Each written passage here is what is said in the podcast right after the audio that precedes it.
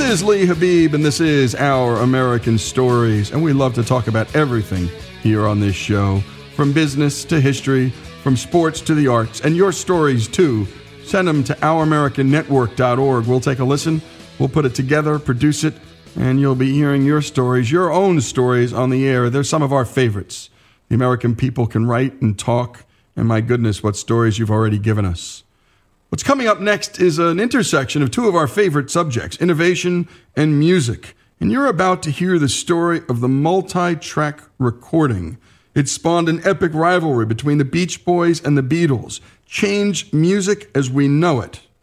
Here's Greg Hengler with the rest of the story. I, I love the colorful clothes and the way the sunlight plays upon her hair.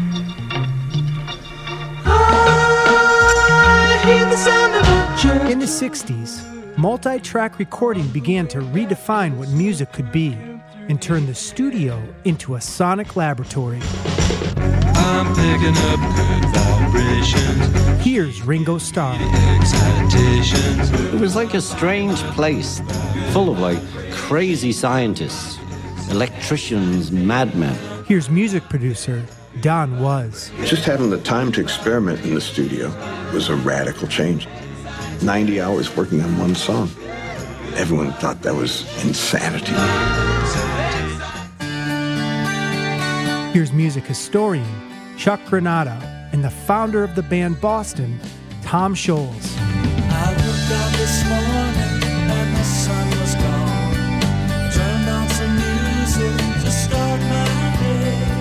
In 1976, a band named Boston had a hit single called More Than a Feeling. What no one knew was that Boston really wasn't a band at all. Boston was the result of me tinkering in a basement with my multi track recording studio.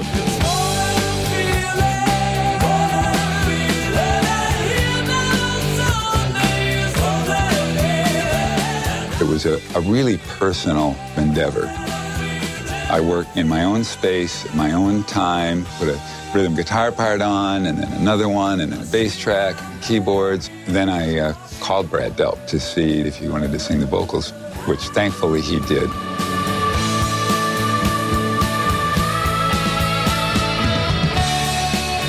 So I basically threw a band together to be able to play the songs live.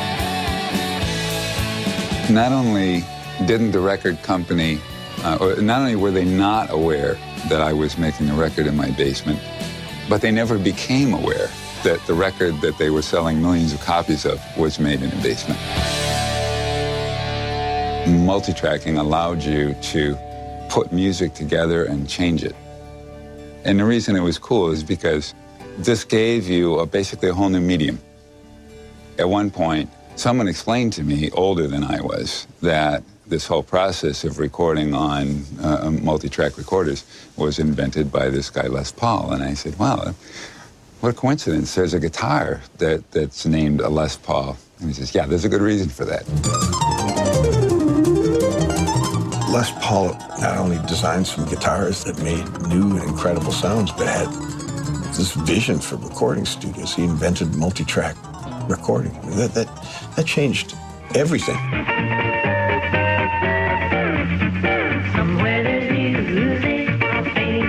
Here's Eric Clapton. The records I heard by Les Paul and Mary Ford in the 50s, I was even aware then that without any knowledge of, um, of recording techniques, that they were doing something revolutionary. Uh, we turn the tape machines on. They're just a standard, regular uh, Ampex tape machine. As I recall, there are uh, about a dozen or 20 voices come in there. Now, where, whose are the voices? That's Mary. You mean they're all Mary's voices? Somewhere there's music, how faint the tune. Somewhere there's heaven, how high the moon. Now I'll add a tenor part to that. Right. Wait a minute. Somewhere there's music, how faint the tune. Somewhere there's heaven, how high the moon. Well, how long can this go on without getting awful confused in your head? It's Being- pretty Being confused. cued by your husband. Well, uh, would you like to hear the third part? Yes. Somewhere there's music, I'll sing for two. Somewhere there's heaven, high, high the moon.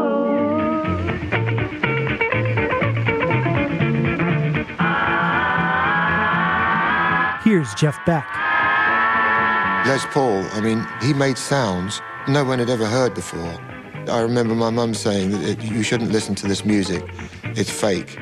She said it's one guy tricking us. So I said, that's it, that's, me, that's the music for me, because it was enabled me to be rebellious, you know, as well. And I enjoyed the sound. Uh, I don't think you can beat that. I mean, the way that those records sound is it's still exciting.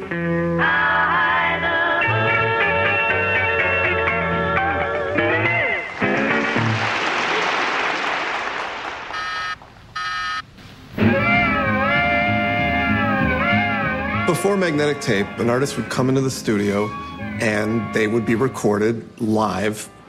What they would do is literally etch the grooves into the disc as the session was being recorded. You had to start from the beginning and go to the end. If you made any mistakes, too bad, or you had to start over.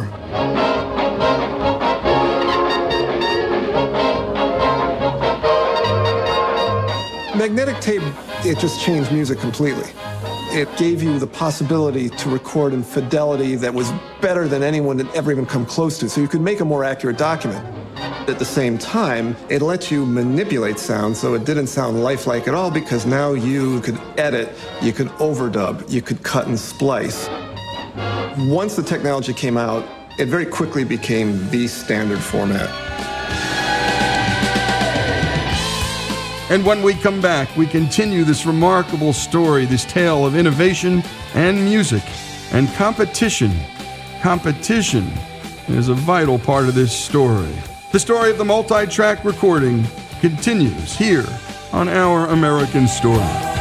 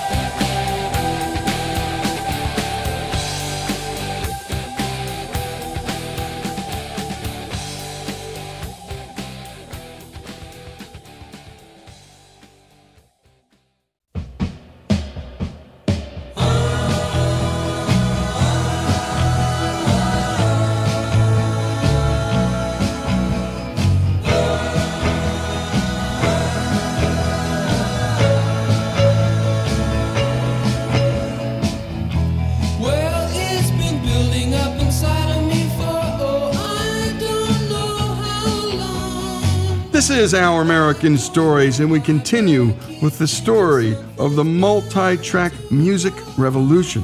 And by the way, I'm a huge music fan, and there's some stuff. Well, I'm just writing down notes to myself, and I'm going to be going back to listen to some of my favorite records now and listen a whole lot differently. Let's return to this story and to Greg Hengler. Okay, wouldn't it be nice? Take five. Recalling his 1960s game of one upmanship with the Beach Boys' so called rivals, the Beatles, Brian Wilson said, Rubber's soul inspired Pet Sounds, which inspired Sgt. Pepper's. Here's music producer Don Was and music historian Chuck Granata. I think that kind of friendly competition between the Beatles and the Beach Boys really advanced the cause of popular music. Brian Wilson heard Rubber Soul and understood that there was a whole other place where you could take rock and roll. That that, that was an elevated musical consciousness at play. Brian was listening to what the Beatles were doing in the studio, and he was completely knocked out. Hearing that made him realize that he had to up the ante on his next album, which was Pet Sounds. No, it's gonna make it that much better when we can say goodnight and stay together.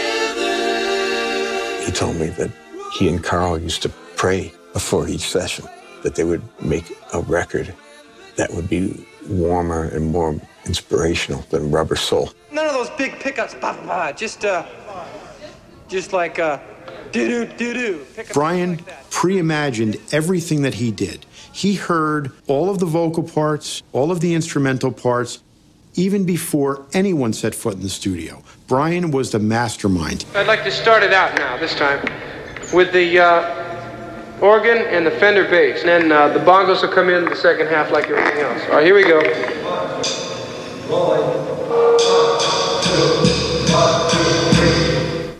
Ironically, the only song from the Pet Sound sessions that reached number one was recorded after the album was released. And it was the result of an unprecedented number of hours in the studio. Here's Glen Campbell. Time was nothing to Brian Wilson. I remember we all got to sit there for about three and a half hours when he was running his finger up that thing going. I'm picking up good vibrations. She's giving me the excitations. I'm picking up good vibrations. She's giving me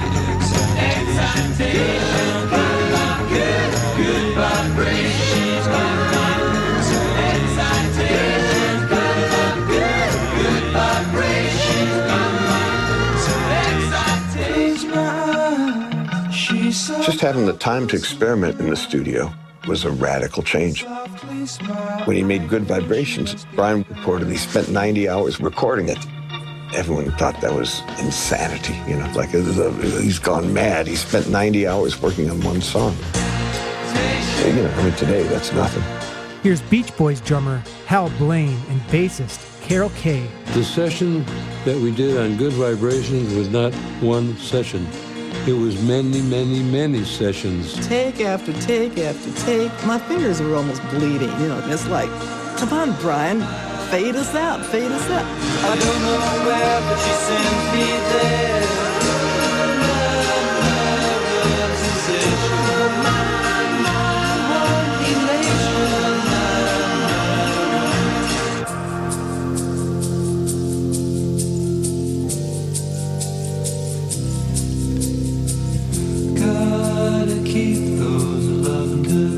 Vibrations are happening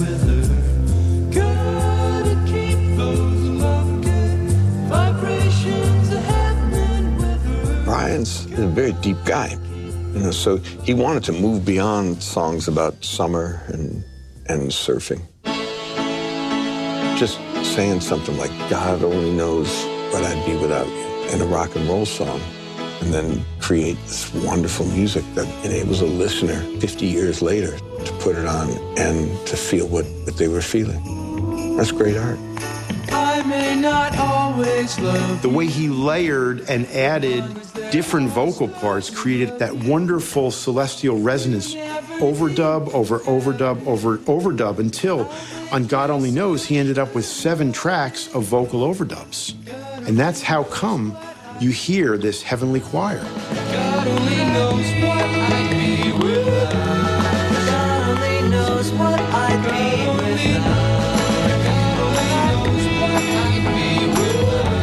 Here's Paul McCartney. We loved the Beach Boys. And it, it was a bit of a competition across the pond. And when they did Pet Sounds, I played it to everyone. I said, "Ah, listen, listen to what they're doing here, you know. So we did Sergeant Pepper.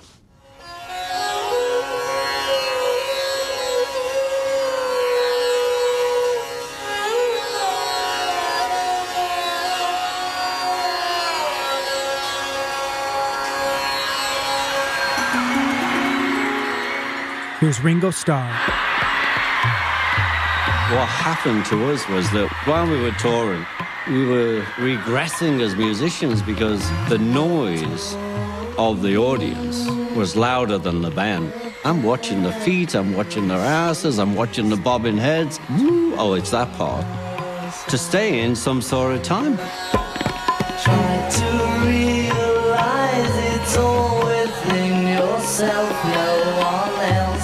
Beatles producer George Martin. The Beatles achieved a quantum leap when they stopped touring. That gave us an opportunity which we hadn't had before. We no longer were under pressure to complete a song within a day or two days. We could spend as much time as we like on it. The boundaries were being moved so far forward from the early mono days. Now we were asking for things like a symphony orchestra for a day in the life. You know, lunatics are taking over the asylum.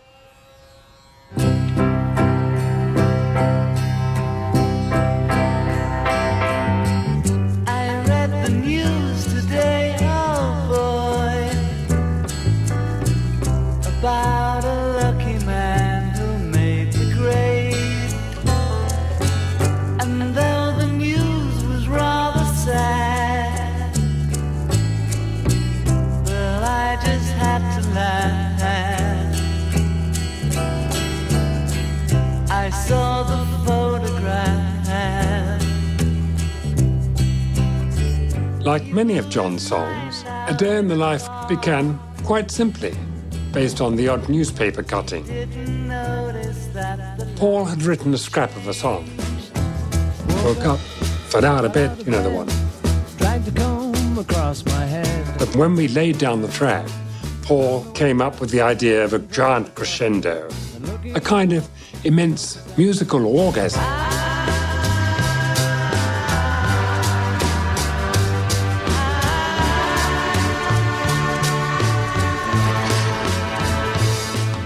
Don't listen to the man next to you, I said to the orchestra. Make your own way up this sliding passage. And if you're playing the same note as your companion, you're playing the wrong one. Well, the orchestra hooted with laughter. All their lives they'd tried to play as one man, and it only took a few minutes to the Beatles to change all that. We were taking so long making Sgt. Pepper. I remember in one of the musical papers, they said, oh, the Beatles have dried up. And we were like, no, we haven't.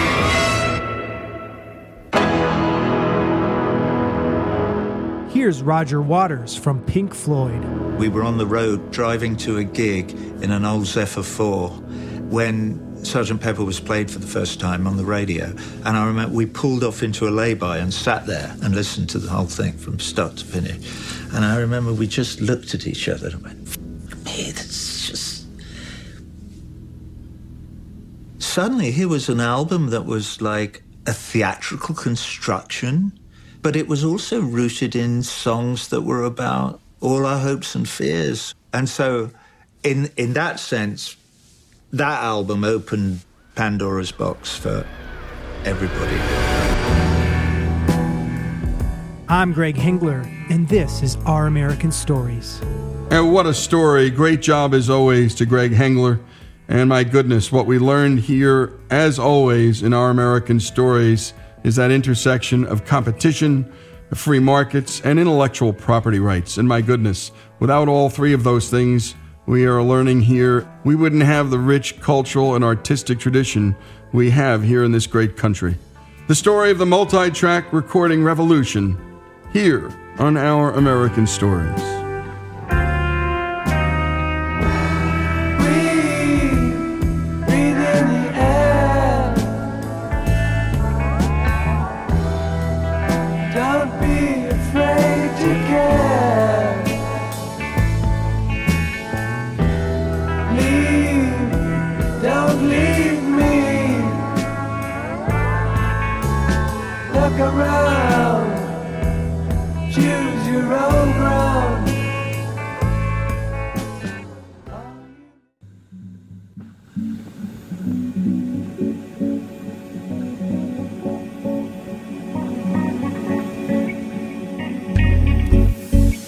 Is Our American Stories, and what we're about to listen to is a piece done by Reason TV entitled Red, White, and Sacre Blue.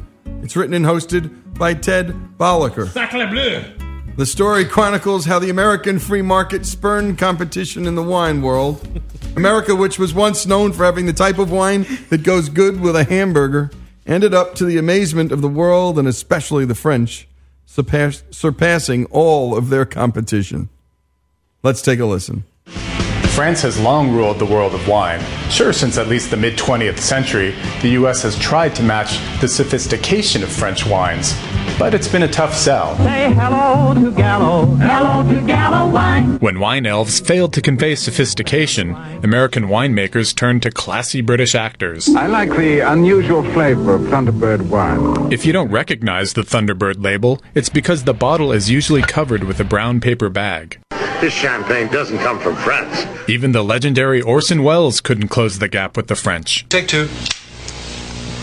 Ah, the French. These boozy outtakes confirmed that Yankee wines were good for just one thing Ah, the French. getting blitzed. Get ripple. American wines deserve to be paired with food of equal sophistication, says French wine expert Jean Noel Fourmeaux.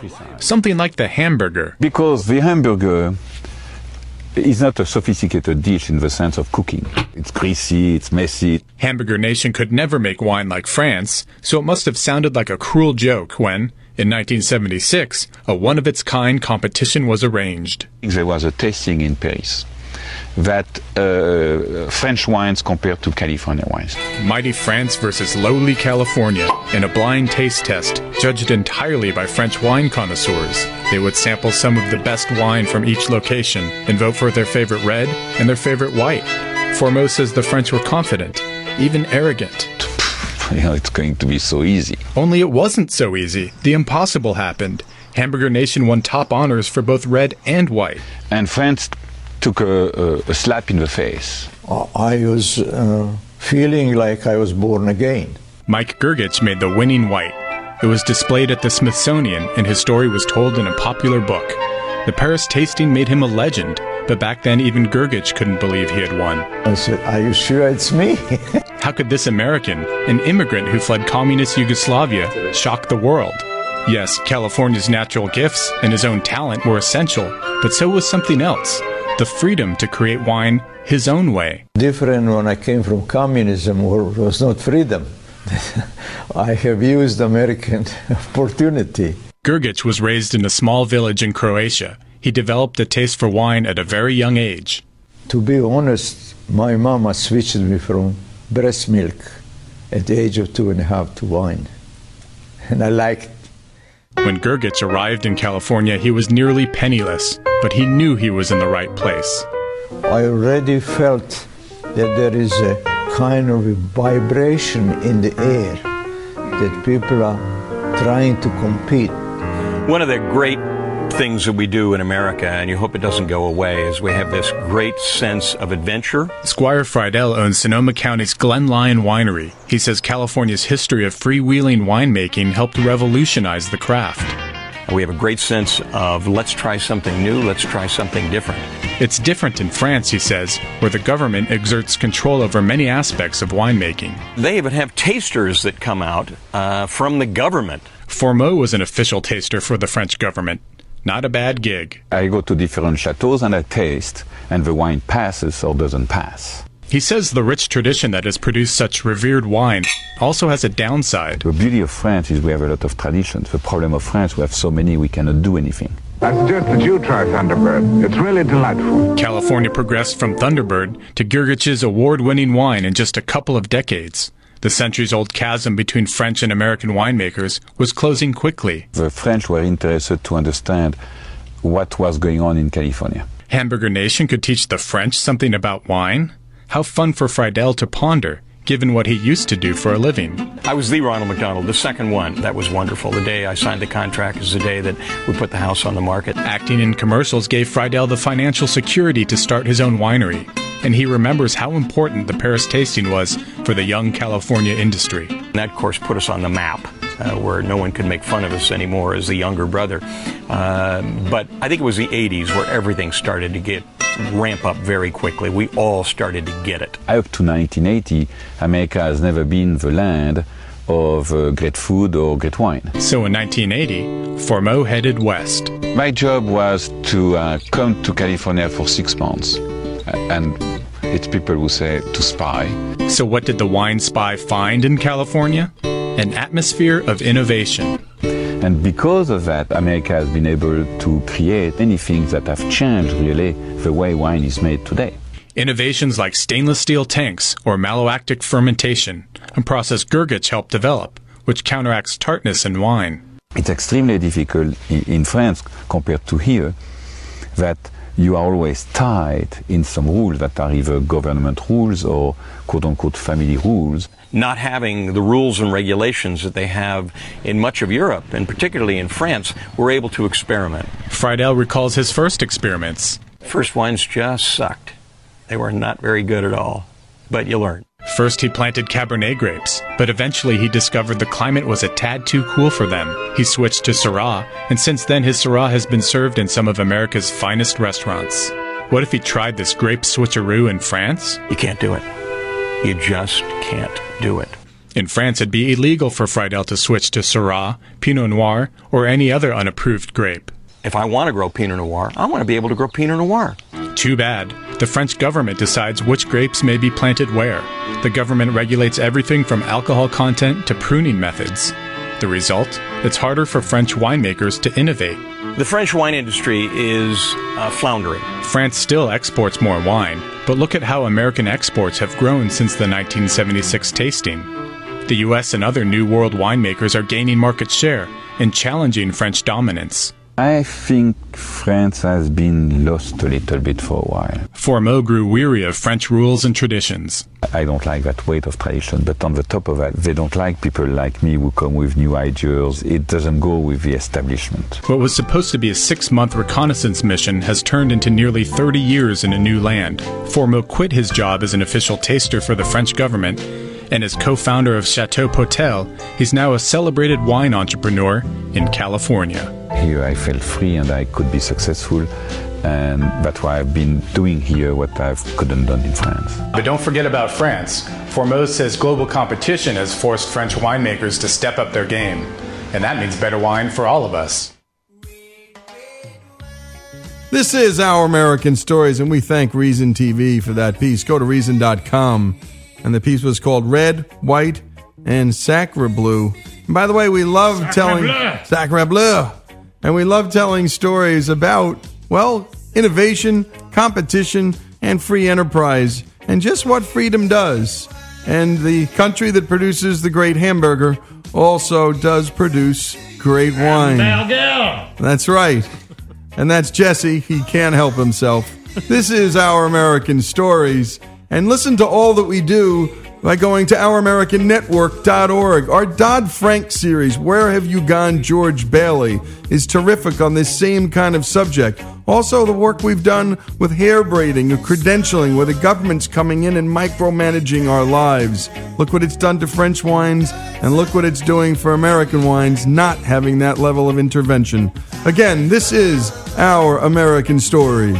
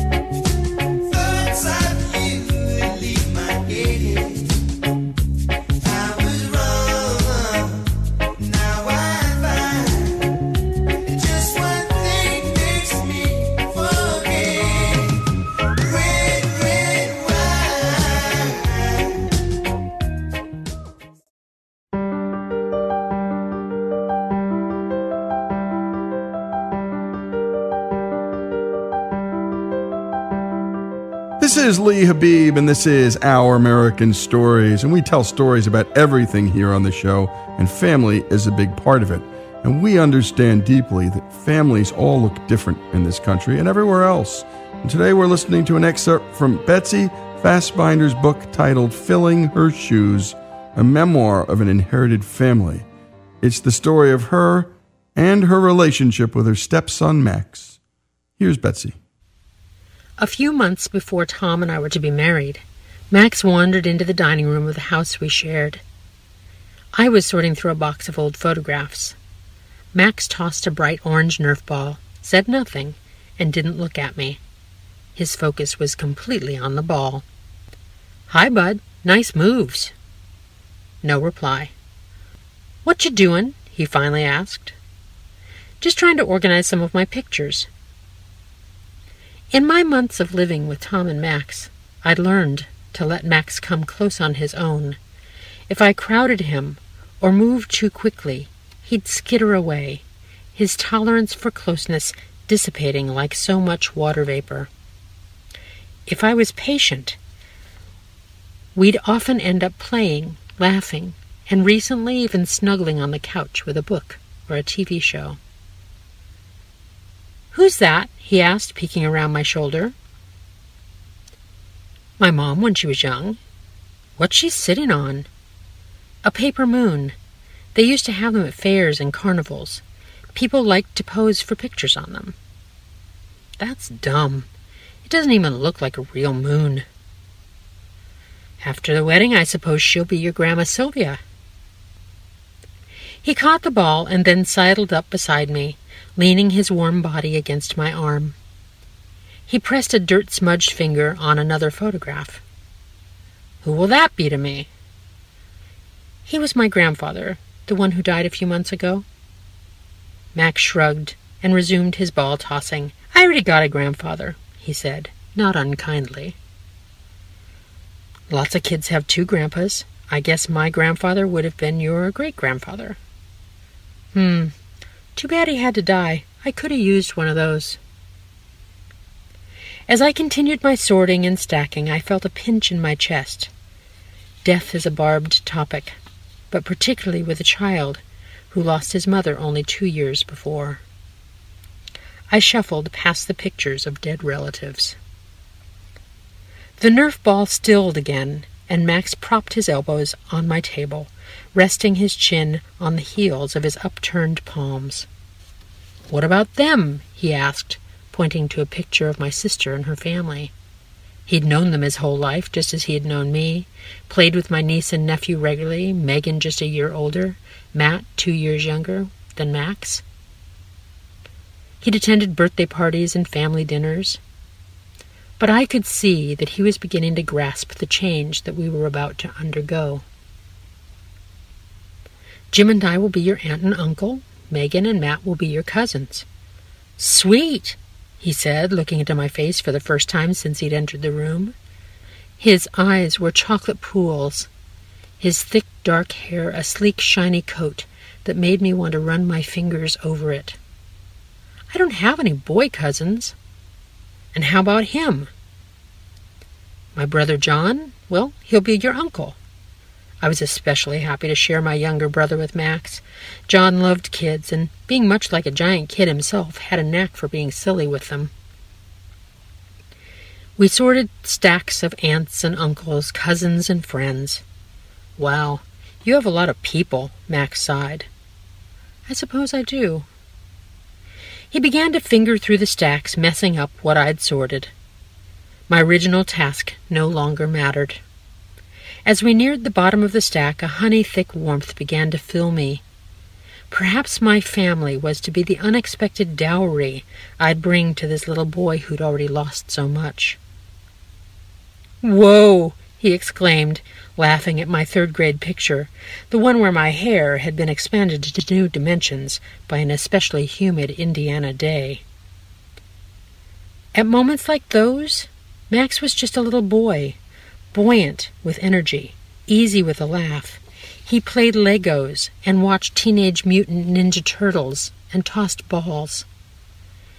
At other times, when he was still or thought no one was looking, it seemed that the earth's pull was just a little stronger where he stood, tugging the corners of his mouth downward, making his eyes appear years older than the number of his birthdays would imply. Just as I was about to put the last of the pictures into the box, Max pressed a finger once more to a face. And who will this be to me? Beneath his finger, I could see the edges of my own face. I was suddenly flooded with a heart swell for which I had no name. This child of the man I loved was becoming my son. We'd have family Christmas cards and school art stuck with magnets to the fridge. I'd make goodie bags at birthday parties, snap pictures at graduations. All these things I'd never allowed myself to want, thinking that perhaps my own history had left me too wounded to allow myself children of my own. I was becoming a mother, but without the benefit of a growing belly or a baby shower to prepare me. I should know the answer to his simple question. I should know how to say just the right, wise, magical thing. But I didn't. So I offered the therapist's cop out question Well, what do you think? Max shrugged, then looked away. And I knew it was my job to field this one. Jumbled words bobbed to the surface of my mind, like those triangle shaped answers floating in the blue waters of a magic eight ball. Finally, the image rose to the surface. I'll be your second mom, I said. Oh. I'm sorry that your first mom died. I liked her a lot. Silence floated between us. Then Max leaned against me, his chin still in his palms. What should I call you? he asked, not looking at me. I'd known him his whole life, and he'd called me Betsy all that time. My heart pounded against the cage of my ribs. My stomach turned over. Mama, I wanted to cry. I'll be your mama, and you'll be my son. I resisted. You can call me Mom or Mama. You can also call me Betsy if you'd rather. Whatever feels okay for you. He stood there a minute, and I waited, thinking I'd get a pronouncement of my new title. What's for dinner? he asked, picking up his ball. Burgers. Sweet, he said, tossing the ball as he walked out of the room. At our wedding, a few months later, Tom and I said our vows to one another. Then Max was invited to stand beside us, and I made vows to Max. I promised to step into the shoes his mother had been forced to leave behind, and to be the best mother I could be. I promised to help him remember her. After the wedding, for the next few days, Max tried on a new title for me. Can we go bowling? he'd ask. And he'd follow the question by mouthing the word, Mom. The word was silent. It seemed he was trying it on, seeing how it felt in his mouth. My hopes floated like a pink helium balloon. And then, like a thousand hornets, guilt attacked that balloon, piercing it until it lost its air and sank. It felt wrong to take such pleasure in seeing his little plump lips form that singular syllable. After all, this new son of mine was an inheritance that I'd not have if he and Tom hadn't sustained such an enormous loss. I felt small, and smaller still when old habits resumed, and Betsy was once again my only title. I tucked this shameful disappointment away telling no one. Weeks later, as I drove him home from school, Max pulled out a baggie full of Cheez Its from his Ninja Turtle lunchbox. He munched away, licking each finger of its orange dust. With his focus deep inside the near empty snack bag, he suddenly said, I notice I don't call you Mom. I breathed to calm my voice. I noticed that. One last cracker then four fingers to lick. When I say Betsy, I mean Mom. I swallowed past the dry rock that had formed in my throat. Thanks, I said. That's nice to know. He looked out the window. Moms die, you know. I think maybe it's safer if you're just Betsy. We could have had a long talk about magical thinking and death, and how nothing he could say or not say could cause me to die or could have caused his mother to die. But this just didn't seem like the time for all of that. I willed tears away, not wanting to overwhelm him. He had so much to carry. Thanks, Bud, I appreciate you telling me. Those big chocolate eyes found mine. I waited. Hey, Betsy. Yeah, I said, delighted with the new sound of my old name. What's for dinner? And what a beautifully told story. Again, that's Betsy Fasbinder, her book, Filling Her Shoes, a memoir of an inherited family. And my goodness, that moment when she just is, well, she just can't take that maybe this boy won't call her mom, but yet she knows what the boy's been through. And it just, well, you're in her shoes and his in this beautifully told story. And 16% of all American families are mixed ones. And we're aware of that fact, and that's why we bring you this story. Betsy Fasbinder's story, her stepson Max's story, here on Our American Stories.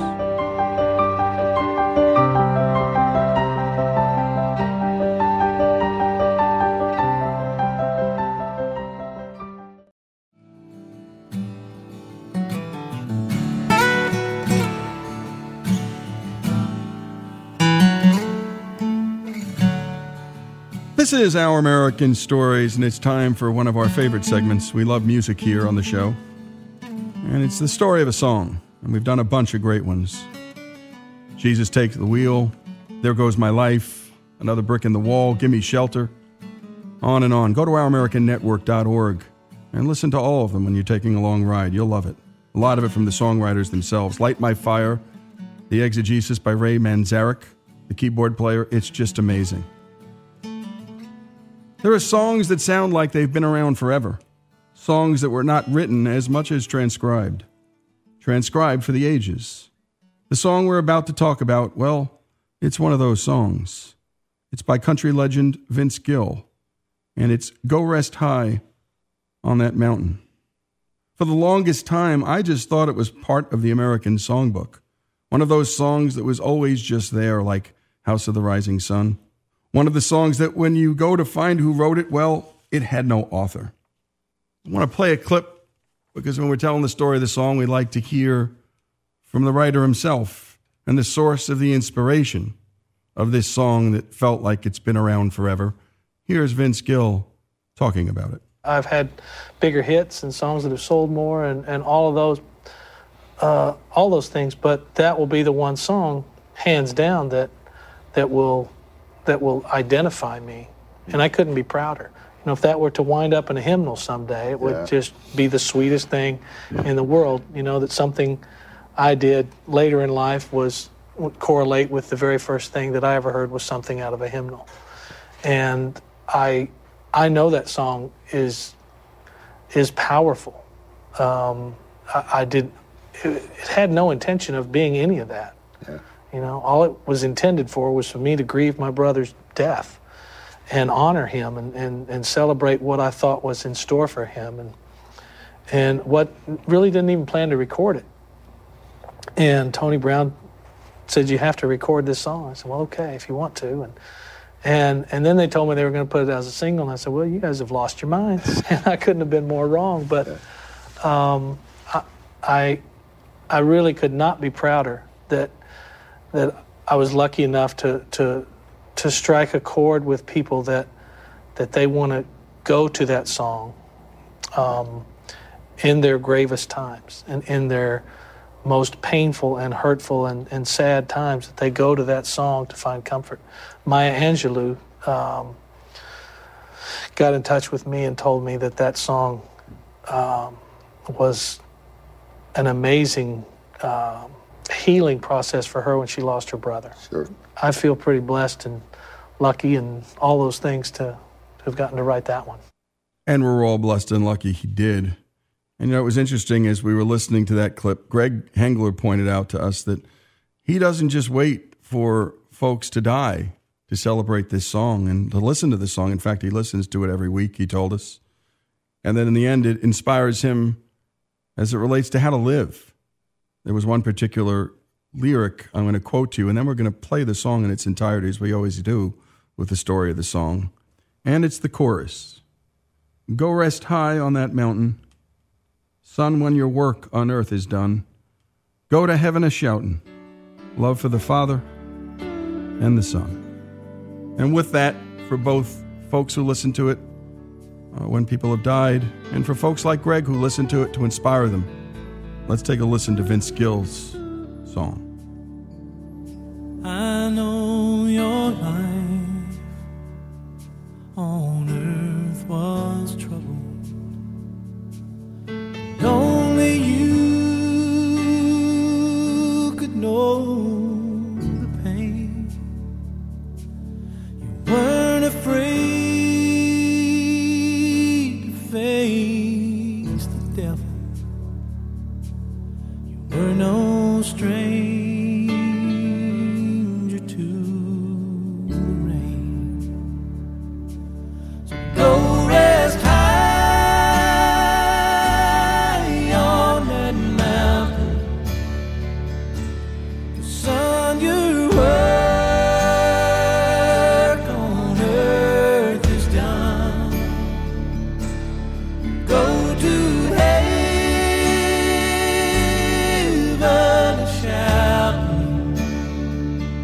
love for the Father and the Son.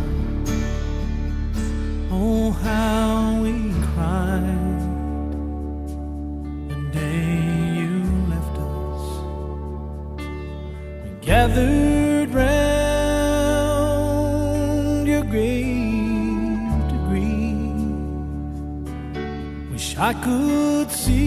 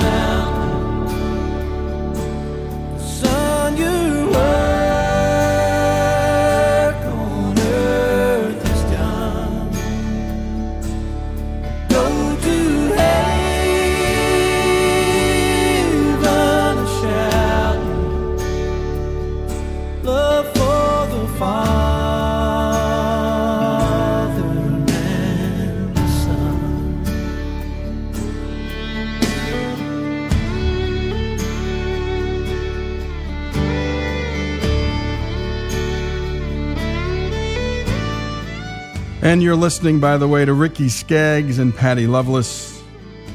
Gill's older brother Bob died of a heart attack in 1993. This song won Vince Gill CMA Song of the Year Award in 1996 and two Grammys. This is Our American Stories, the story of a song.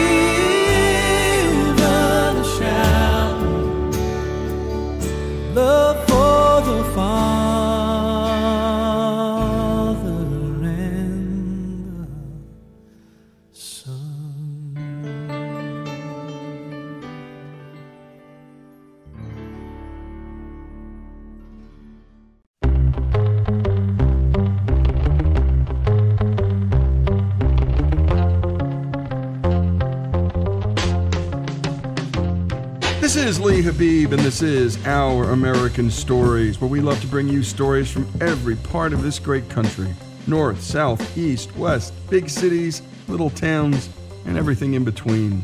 And today we bring you a story from a place called Midland, Texas, which got its name for being midway between two bigger places, Fort Worth and El Paso. And if Midland is known for anything, it's for the tremendous oil and gas resources that power our nation. And one of the leading energy entrepreneurs there is a guy by the name of Tim Dunn, who's been married to his wife Terry for over 40 years. And today brings us a story from his book, Yellow Balloons.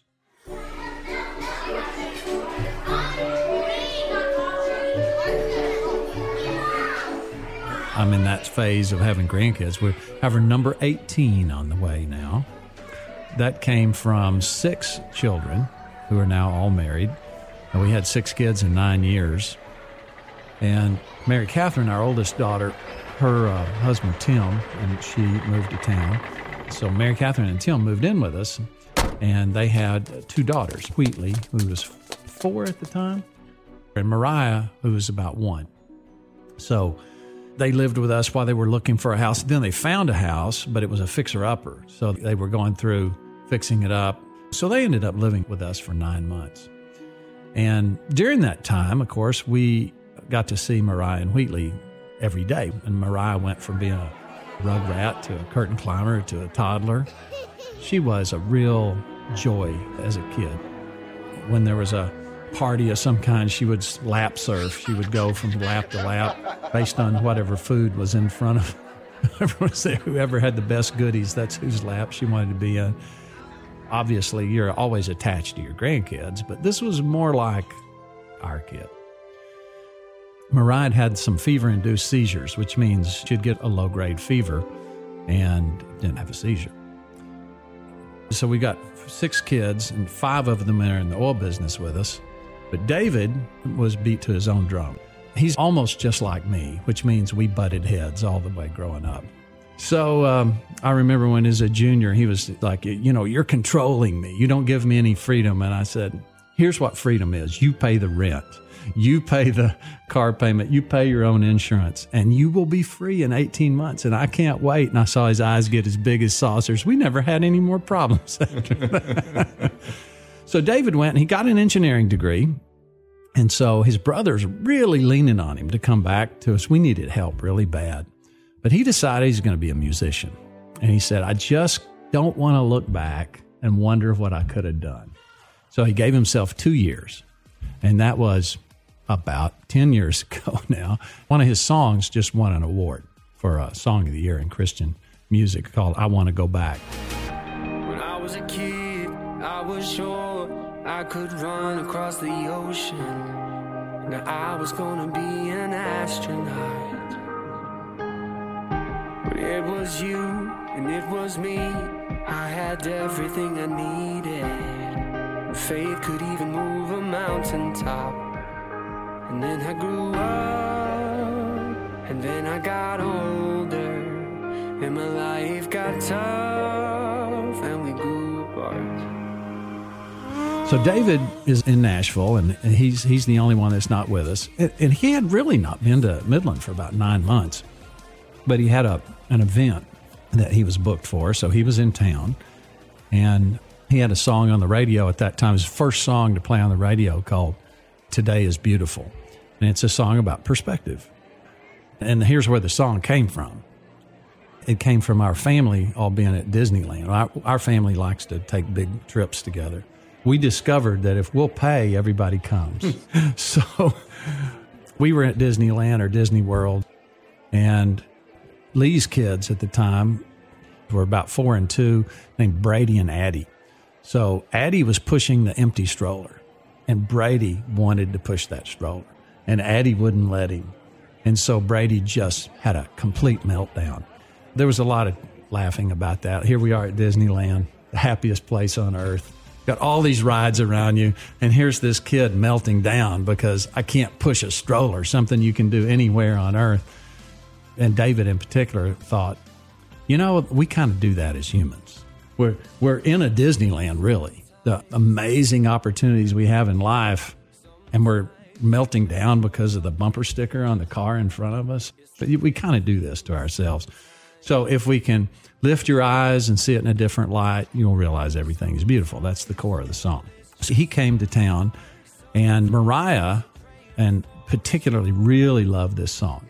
And she couldn't speak well enough to sing the whole thing, but the chorus goes something like.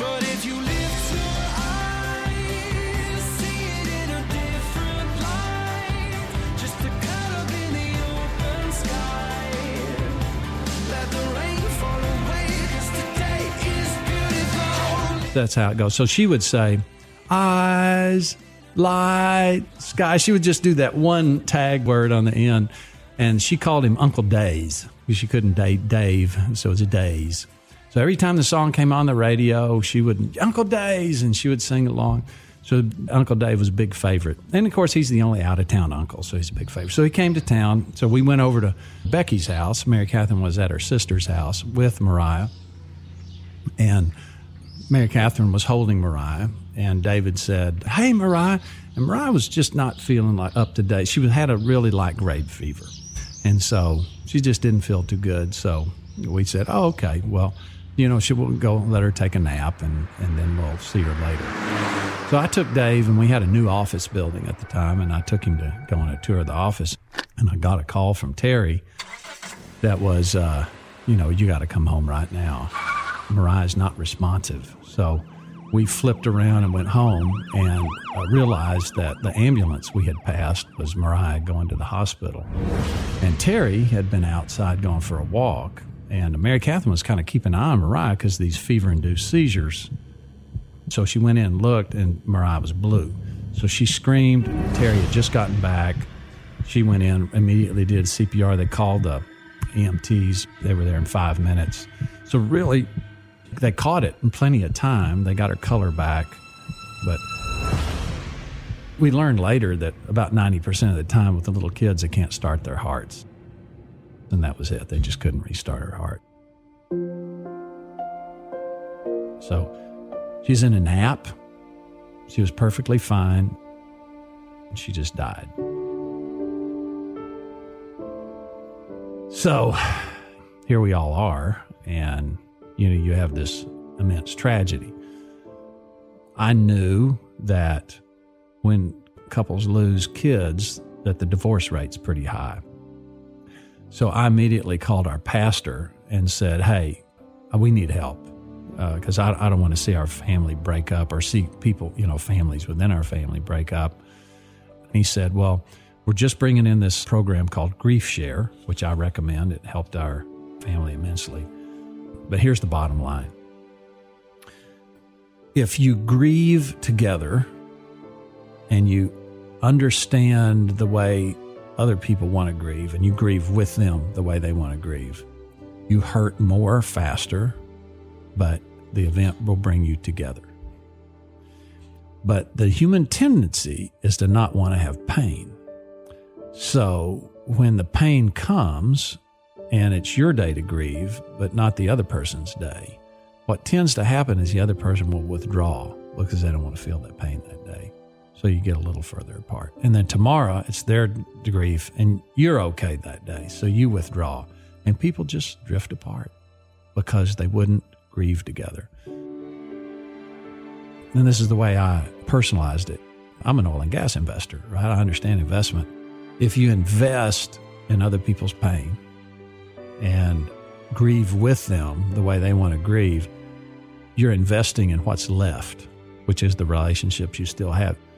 So what that looked like for me is every time for I mean for months after I every time I saw somebody, they wanted to talk about Mariah's death. And and they wanted to grieve with me. You know, it, it's a grief for them too. Now from my standpoint, I didn't really want to grieve anymore. You know, I grieved enough. But you know what? Because of that perspective that my pastor gave us, I was able to say, I want to grieve with this person because I'm investing in this relationship. This is what remains. And when we continue, more of the story of Tim Dunn, Mariah, and so much more about life and living from this terrific American voice. Tim Dunn's story, his family's story, here on Our American Stories.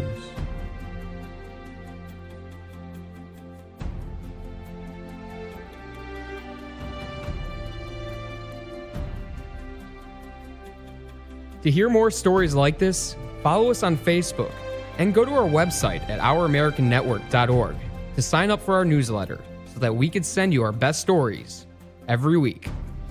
More of Our American Stories after the break.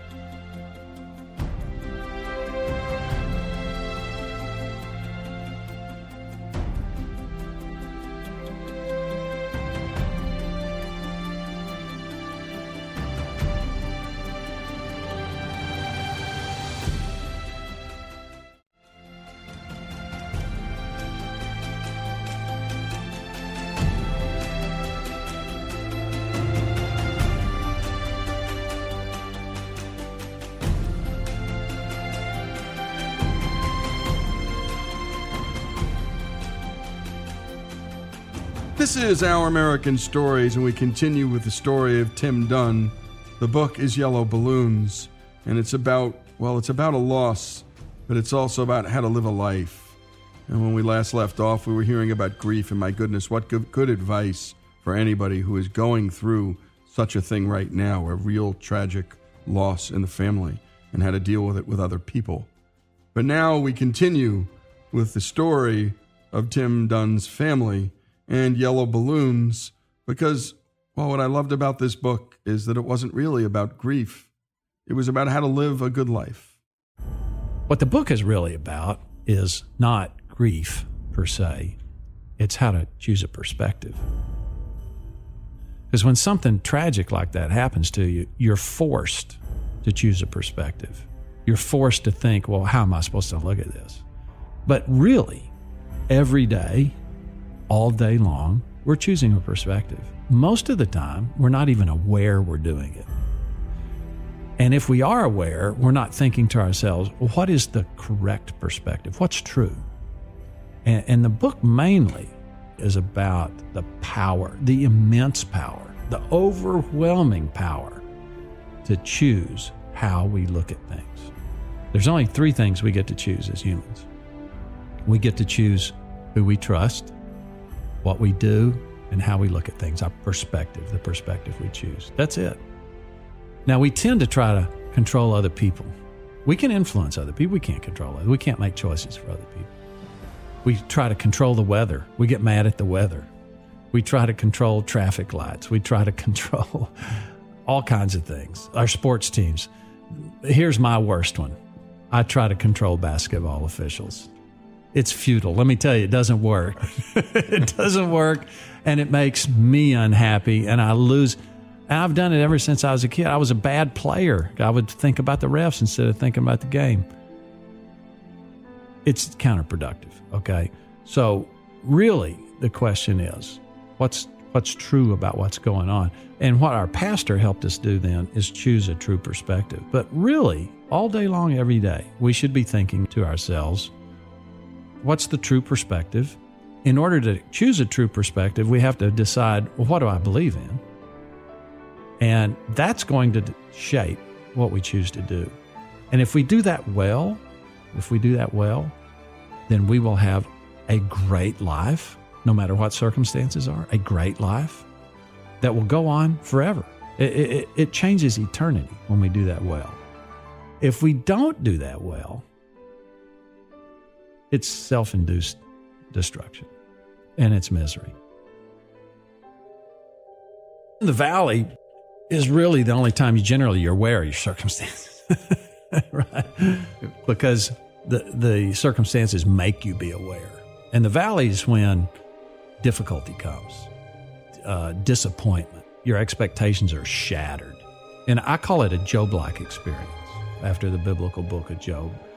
But the valleys are the times, really, usually when growth is most accessible because the circumstances force you to reflect and to decide do I want to do something different from what I'm used to doing? But most of our life is lived on the plains, everyday routines, and we tend to not value those and not think of them as anything special. We tend to think of the valleys as times we want to avoid and the mountaintops like when when things are great when you had some success or achievement that you wanted to have that that's the desirable place and the plains don't really matter. But really the plains is where most of life is lived. Uh, the word routine means is the derivative of a latin root that means well traveled you know it's it's a where our habits are. And that's really where most of life's opportunity exists and I, I had a I had a very tangible example of this that came to me through Mariah. She died on a Friday, and the Wednesday before she died, which was she was perfectly fine until she died in this nap, you know. And so Wednesday before she came, she's again she's living with us, and she, she I was I was in the house by myself with her for some reason, and she came over to me and said, "Tramping, tramping," and I said, "You saying trampoline?" Yeah. So, well, do you want me to go out and bounce you on the trampoline? Yeah. So, okay. And so I went over and I opened the door, and she goes toddling out, kind of, you know, about a quarter out of balance, go popping out there. And so I bounced her on the trampoline for a while, and she giggled. And then our trampoline's built into the ground, so we can kind of childproof it. so it's a there's a hole underneath it. So she started getting under that hole and playing peekaboo with me. And every time she would pop up, she'd, you know, belly laugh. Oh, we might have done that for 20 minutes or something. It wasn't, it was just an everyday event.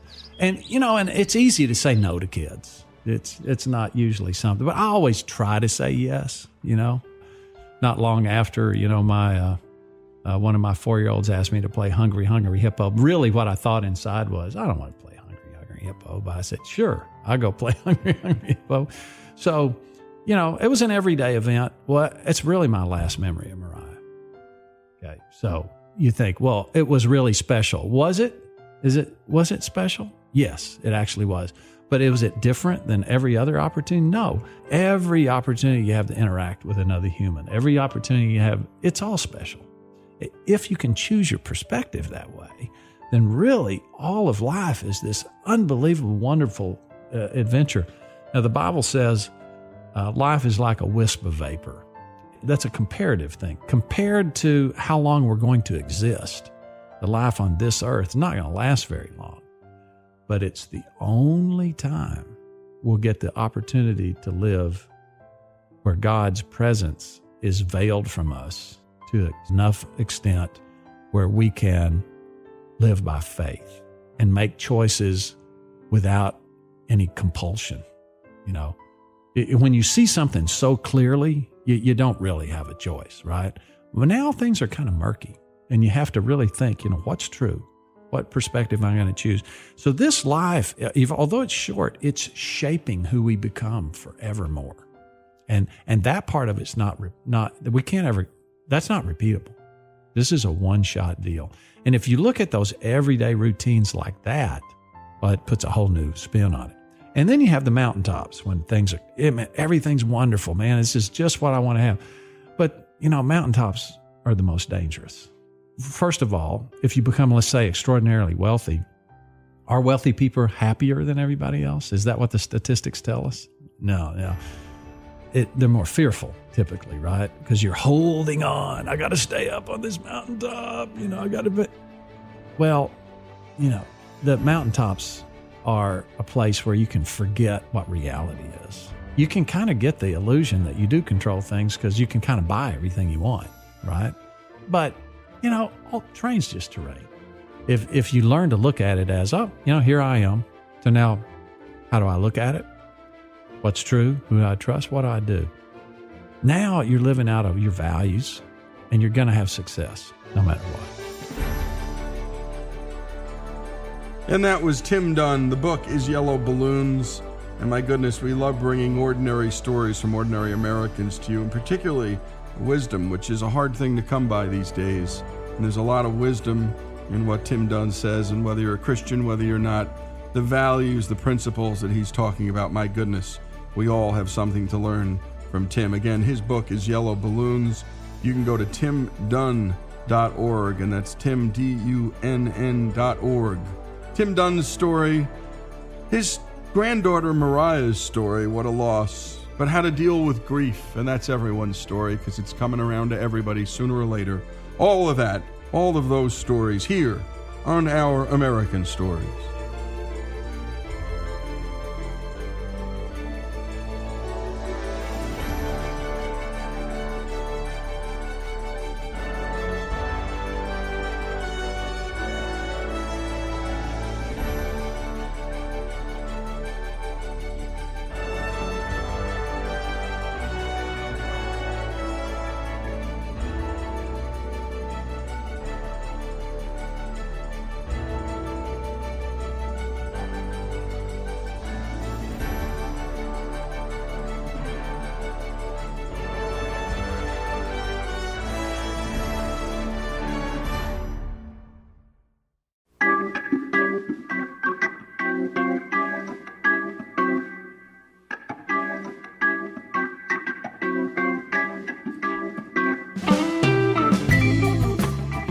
Is Our American Stories.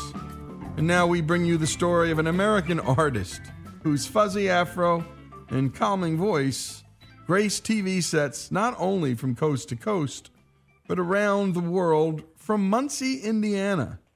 Here's Jesse Edwards with our look into the life of Bob Ross. If you mention the name Bob Ross around a baby boomer, they're likely to have fond memories growing up listening to his soothing voice while watching his educational painting show. Despite the fact that he died over 20 years ago, if you mention Bob Ross to a teenager, they're likely to be just as knowledgeable. Then there's everybody else in between who doesn't know Bob Ross because you're either not old enough to remember him the first time around or young enough to know about his recent viral comeback. Hello, I'm Bob Ross, and I'd like to welcome you to the 21st Joy of Painting series. If this is your first time with us, let me extend a personal invitation for you to drag out your little paintbrushes and some paints and, and paint along with us each show. And who hasn't sat around on a lazy weekend afternoon and watched the great Bob Ross do his thing on public television? Or just, just drag up the old easy chair and enjoy a relaxing half hour as we play some of nature's masterpieces on canvas. The mild mannered, soft spoken painter had a special ability to put his viewers into a trance like state as we watched him paint his happy little trees and his beautiful landscapes. Now then, let's decide. Maybe there's a happy tree, evergreen tree. He lives right there. Start with just touching the canvas. Use just the corner of the brush, just the corner, and begin pushing, making the bristles bend slightly downward. See there? Look at that. Isn't that a nice little tree? And he lives right here in this brush. All you have to do is sort of push him out. Bob Ross created and starred in The Joy of Painting on PBS, where he taught viewers how to paint like he did using the wet on wet technique. His process involved painting his entire canvas in white before he laid down the other oil paints. While some stuffy, classically trained artists would say this is cheating, it didn't matter to Bob or anyone in his audience for that matter. We'll go right up to the top of the canvas and we'll start. We'll just do some little X's, little crisscross strokes, and we'll work all the way across the top. Now the color is continually mixing with the liquid white. And it creates all those beautiful variations that we want. Let me put a little more color on the brush here. And although Ross died of lymphoma at age 52 in 1995 on the 4th of July, he's just as famous now, if not more so, than he was at the peak of his career. There we go. Let's start at the top and work down. And that way, our sky will get progressively lighter toward the horizon. And that's exactly what we're looking for. In a landscape, you want things to get lighter toward the horizon and darker as they can come away from the horizon.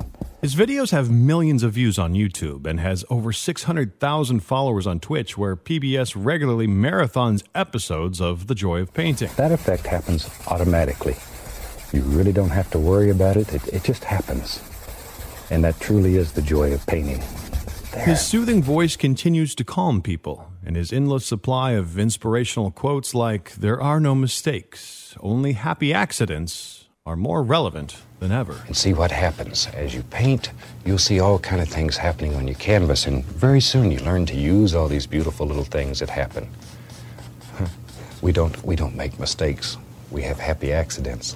One of the first things people noticed about Bob Ross was his trademark afro. But it might surprise some fans to learn that his hair was naturally straight. He chose to get a perm because he thought he would save money by not having to get haircuts. Yet, Ross later regretted the lush curly locks and wanted to change his hair back to its natural state. But by that point, his company had already included Ross's iconic fro for the company logo, and there was no going back. Give him a shake. and just beat the devil out of him. Sometimes those brushes get away and they go zoom, clean the other side of the room. That's when you find out who your friends are. Ross was born in Daytona Beach, Florida, and dropped out of his freshman year of high school to work on construction with his father. In 1961, then 18 year old Ross enlisted in the Air Force and was put into service as a medical records technician.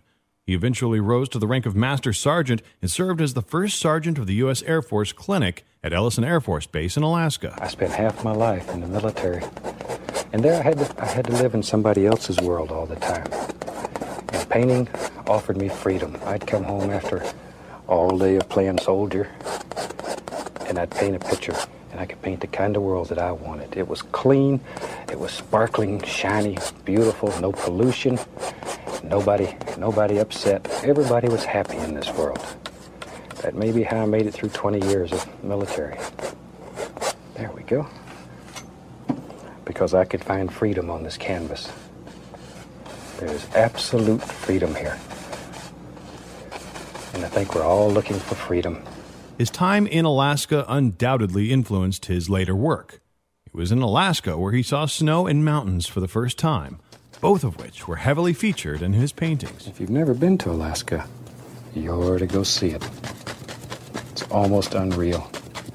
I was born and raised in Florida, and was, I was almost 20 years old before I ever saw snow. And my favorite uncle, Uncle Sam, he sent me up there in January. Thought that would be funny. it was funny. I, uh, I got off the plane. The first thing I did was stepped on the ice and fell on my bottom because I didn't know how to walk on ice. In Alaska, they have ice fog. And ice fog occurs normally when it's about 30 below or colder. And it covers everything. Everything with frost. It is so beautiful. Trees look like they're in full foliage. It's so beautiful, and the light plays through it, and these, all these little ice-covered frosty things, they act like prisms, and they break up the light, and you see all colors in the trees. In the dead of winter, you can see just, oh, you have to go see it.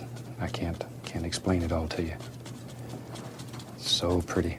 It's hard to believe that anyone could watch this maestro at his easel and not be tempted to pick up a paintbrush. But the truth is, most of Ross's audience didn't even paint. So why do people watch?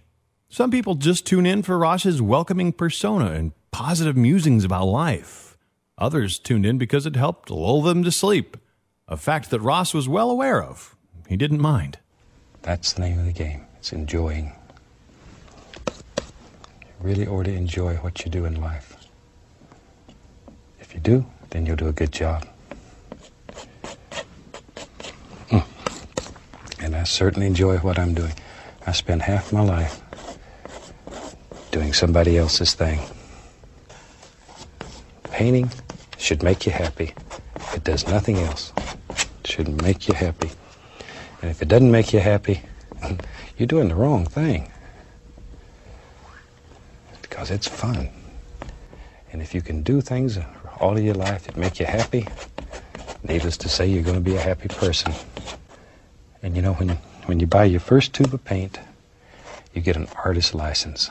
And that license says you can do anything that makes you happy. He tirelessly churned out three copies of every painting that appeared on The Joy of Painting. He kept the first painting off screen and used it as a reference as he worked on the copy that appeared on the show.